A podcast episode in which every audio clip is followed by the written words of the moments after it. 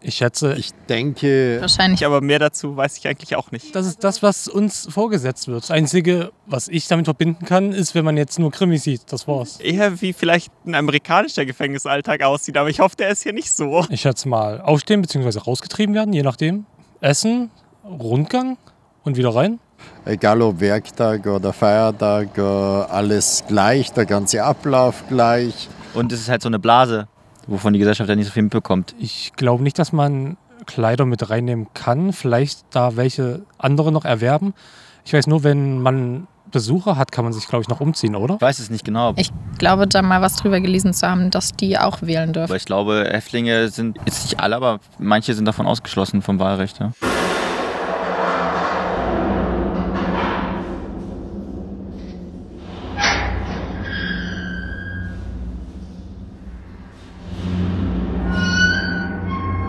Hineinschauen, hinausschauen, keine Chance.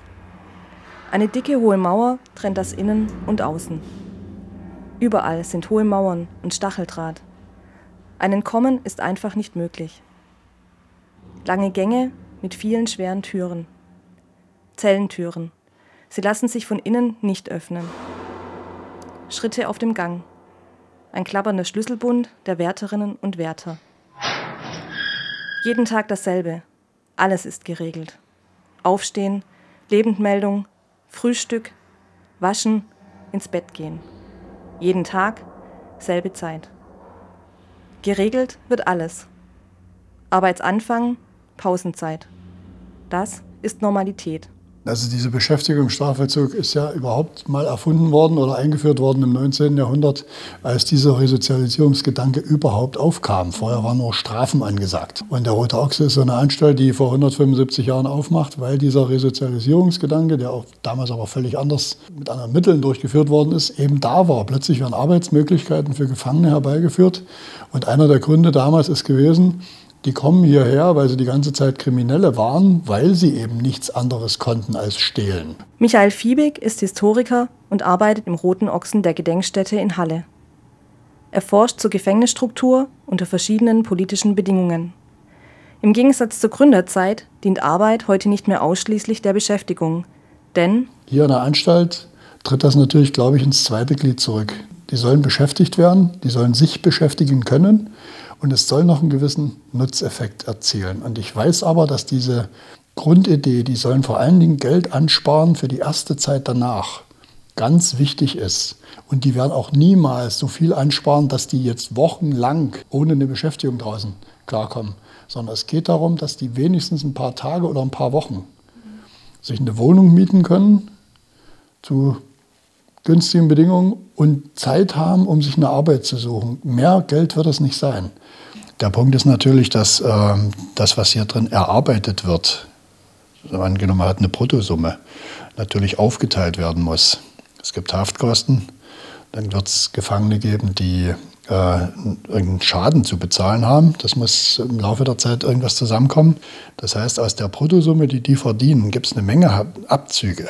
Es ist eigentlich ganz spannend, dass jemand von der Gesellschaft so krass exkludiert wird mit dem Ziel, die Person später wieder in die Gesellschaft zu integrieren. Und das sind ja eigentlich total widersprüchliche Ideen, jemanden irgendwie so auszuschließen, in der Hoffnung, ihn später wieder in die Mitte irgendwie reinzukriegen. Das, das kann ja auch so nicht funktionieren. Der Resozialisierungsgedanke natürlich bei den paar Arbeiten, die die hier in der, in der Anstalt ausführen können, dass man hier nichts Großartiges dazulernt, da steckt auch eine gewisse Logik darin. Fiebig beschäftigt sich auch mit der Frage, welche individuellen Rechte den Häftlingen zugestanden wurde. Also die demokratischen Mitspracherechte von Gefangenen dürften sich extrem weiterentwickelt haben heutzutage. Also gerade wenn man zum Beispiel, ich weiß nicht, wenn man religiöse Ansichten hat auf jeden Fall, äh, dass man kein Schwein isst oder dass das Fleisch so und so sein muss, wenn man Allergien hat, also auf sowas wird natürlich schon Rücksicht genommen, aber es ist jetzt nicht so wie im Leben in Freiheit, dass man äh, sich aussuchen kann, dass man das und das möchte. Inwieweit sie die Möglichkeit haben, ihre Speisepläne mitzuentwickeln oder so, das weiß ich nicht. Aber wenn ihnen ihr Essen überhaupt nicht schmeckt,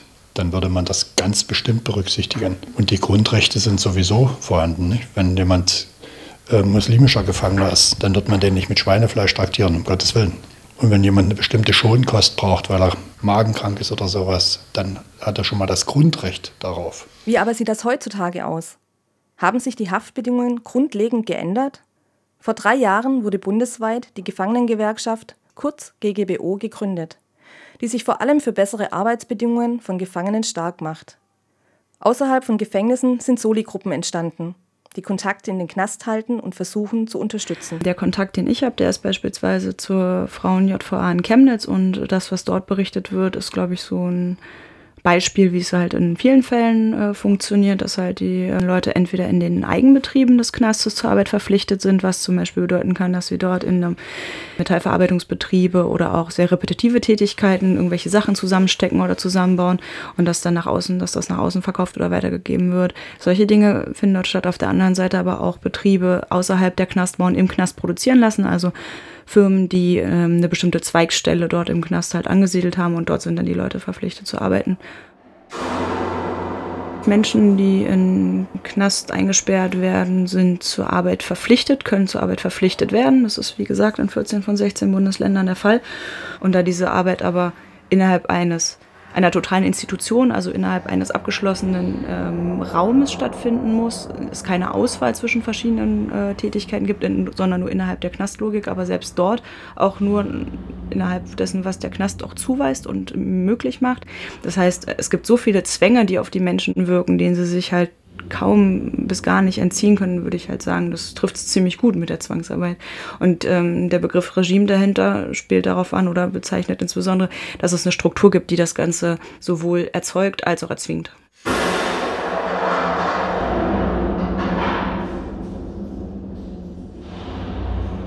Also zum einen unterscheidet sich das in Bezug auf die Zwangsarbeitsregime tendenziell, glaube ich, eher von Bundesland zu Bundesland als unbedingt zwischen äh, Männerknästen und Frauenknästen. Und ähm, für viele Gefangene ist Arbeit sogar nicht nur eine Pflicht, sondern auch die einzige Möglichkeit, sich zum Beispiel so ein kleines Taschengeld zu verdienen, um im Knast eigenen Laden was einzukaufen, wenn sie zum Beispiel Tabak brauchen.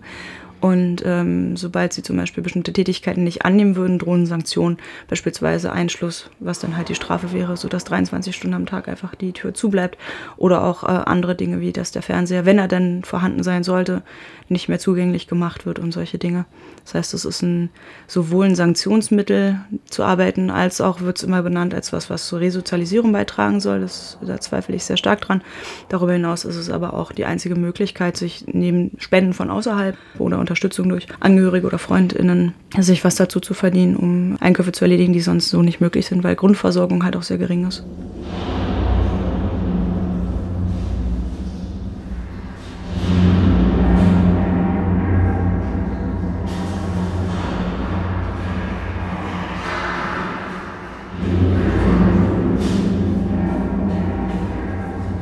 Für die eigenen Rechte im Knast kämpfen unter anderem fordert die GGBO, gerechtere Arbeitsverhältnisse für die Inhaftierten zu schaffen.